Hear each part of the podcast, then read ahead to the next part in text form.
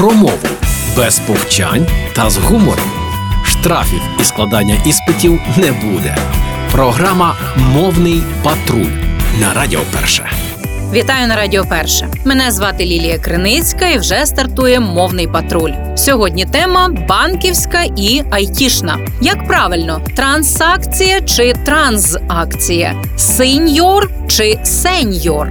Щоразу, коли на екрані спливає сповіщення банківського застосунку, я думаю, чому трансакція, а не транзакція, якщо щось кудись попрямувало транзитом. Жарти жартами, але виявляється, що у банківській та економічній галузі використовується варіант з літерою С, а в інформатиці й техніці З. Тож транзакція одиниця роботи в системах керування базами даних, що характеризується логічною завершеністю всіх взаємодій з базою даних. А трансакція це операція, угода, політична або юридична, що супроводиться взаємними поступками. Переведення банком коштів з одного рахунку на інший. Інформація в електронній формі про окрему операцію, яка здійснена з використанням платіжної картки, послідовність логічно пов'язаних дій, що переводять інформаційну систему з одного стану в інший. Тобто, оте, що діється з коштами на наших рахунках, це трансакції. А як же бути зі словами сеньор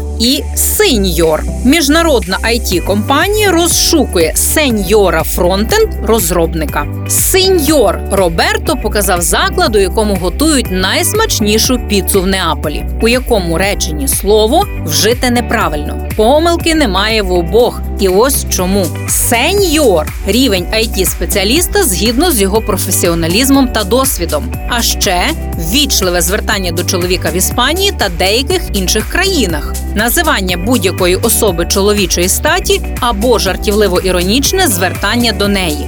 У західній Європі часів середньовіччя феодал, який мав право власності на землю і повну владу на своїй території. Сеньор форма ввічливого звертання до чоловіка в італійців, слово, що додається до чоловічого прізвища або імені.